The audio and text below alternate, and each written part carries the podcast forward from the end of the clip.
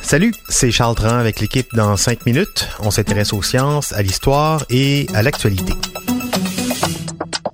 Aujourd'hui, on parle de traumatisme et de génétique.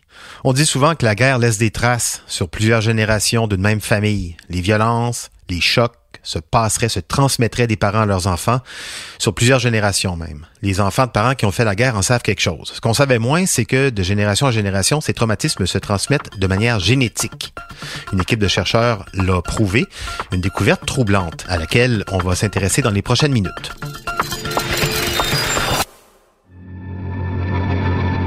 C'est troublant parce que cette découverte soulève beaucoup de questions éthiques. Mais on y reviendra. La découverte d'abord. Prenez un jeune garçon, mettons 8 ans, accident de voiture, il est le seul survivant, il assiste impuissant à l'agonie et à la mort de ses parents en attendant les secours. Cet enfant reste traumatisé, on le serait à moins. Il traîne ça dans sa jeunesse, souffre de dépression, mais malgré tout, plus tard, il rencontre quelqu'un, fonde une famille et fait un enfant. Assez tôt, son propre enfant montre lui aussi des signes dépressifs. À 18 ans, on lui diagnostique une schizophrénie et à 37 ans épuisé, il se suicide. On s'entend, cette personne ne s'est pas suicidée parce que son père aurait vécu un traumatisme durant sa propre enfance.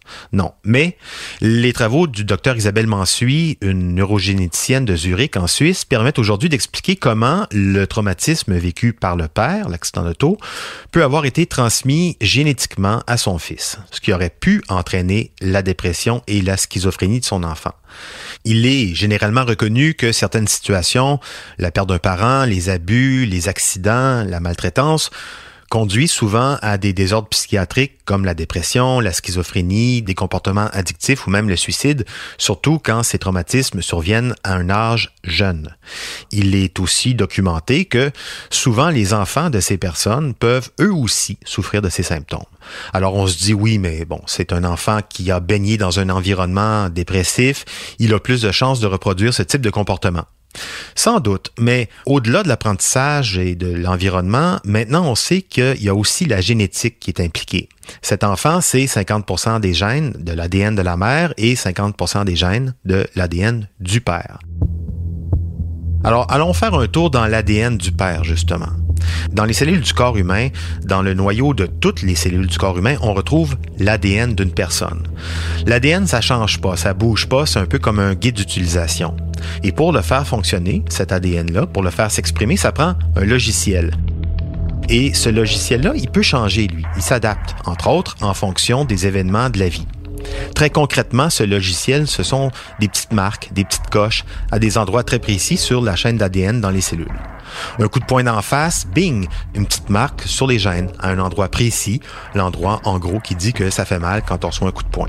Bon, une peine d'amour, boing, trois coches. Un accident d'auto avec ses parents qui meurent dedans, bang, cinq grosses coches de plus sur l'ADN, et ainsi de suite. Là, je schématise, hein.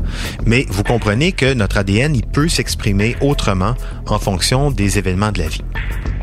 Bon, quand on parle de traumatisme, c'est tout le corps qui est affecté. C'est un stress émotionnel, un stress physique très violent. Et à l'occasion des traumatismes, le corps produit toutes sortes de substances, des réactions électriques, des réactions chimiques qui s'opèrent de manière générale partout dans le corps. Et ça, ça fait plein de petites coches, plein de petites marques sur les gènes, y compris dans les gènes, l'ADN, des cellules germinales, spermatozoïdes chez l'homme ou ovocytes chez la femme. Et ce sont ces cellules-là, avec ces gènes marqués, qui vont s'unir avec la cellule de l'autre parent pour fabriquer un enfant avec ses coches et ses marques. Alors comment est-ce que l'équipe du docteur Mansuy a fait pour prouver tout ça? Avec des souris, en faisant vivre des situations de stress et des traumatismes à des souris. Oui, je sais, c'est, pas très sympathique.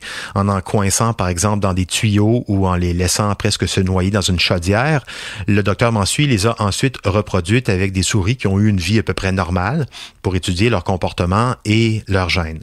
Et elle a vu les mêmes petites coches se reproduire sur l'ADN d'une génération à l'autre. Bon, là, on pense aux souris, c'est vrai que c'est pas très cool comme méthode, mais le faire à des cobayes humains, ça aurait été encore plus discutable et surtout plus long. Ce qui nous amène à répondre à la dernière question. Quelles sont les perspectives d'une telle découverte? Les nazis avaient pris la cruelle habitude d'éliminer tout ce qui remplissait pas leurs critères génétiques idéaux de l'époque, les juifs, les noirs, les gitans, les handicapés. L'eugénisme, améliorer la race, ça fait froid dans le dos et c'est pas chose du passé, c'est encore plus d'actualité aujourd'hui. Quand on voit les progrès exponentiels de la génétique, on n'a pas vraiment le temps de se poser les questions et d'avoir les réflexions qui s'imposent. Et puis, le petit garçon dépressif. Imaginez une compagnie d'assurance, un employeur potentiel qui mettrait la main sur son dossier génétique. Ça pourrait lui fermer des portes. Mais en revanche, être en mesure de pouvoir mieux comprendre la dépression, les mécanismes de la schizophrénie, ça, ça peut être bien, ça peut permettre de les traiter plus facilement. En plus, ce type de recherche est également très prometteur pour comprendre et traiter des maladies très complexes liées elles aussi aux gènes et à leurs marqueurs, des maladies comme le cancer. Comme quoi, les découvertes scientifiques, c'est beau, mais le plus important, c'est de savoir comment on va les utiliser. Pour en savoir plus, en cinq minutes, on est partout sur Internet.